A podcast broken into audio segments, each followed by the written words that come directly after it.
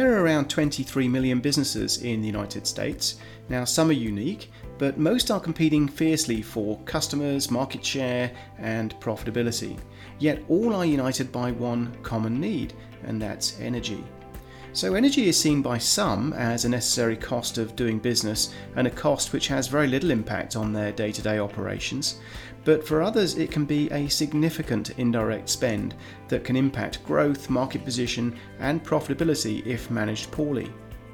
Now, this presents business owners with a challenge that gets progressively worse as energy markets rise or increase in volatility, or indeed the number of facilities they have in the portfolio increase to hundreds or even thousands. Over the course of this series, we'll hear about the energy markets and the opportunities available to buy, use, and administer energy and utilities more effectively, including the technologies, processes, and practices used by leading organizations across the globe.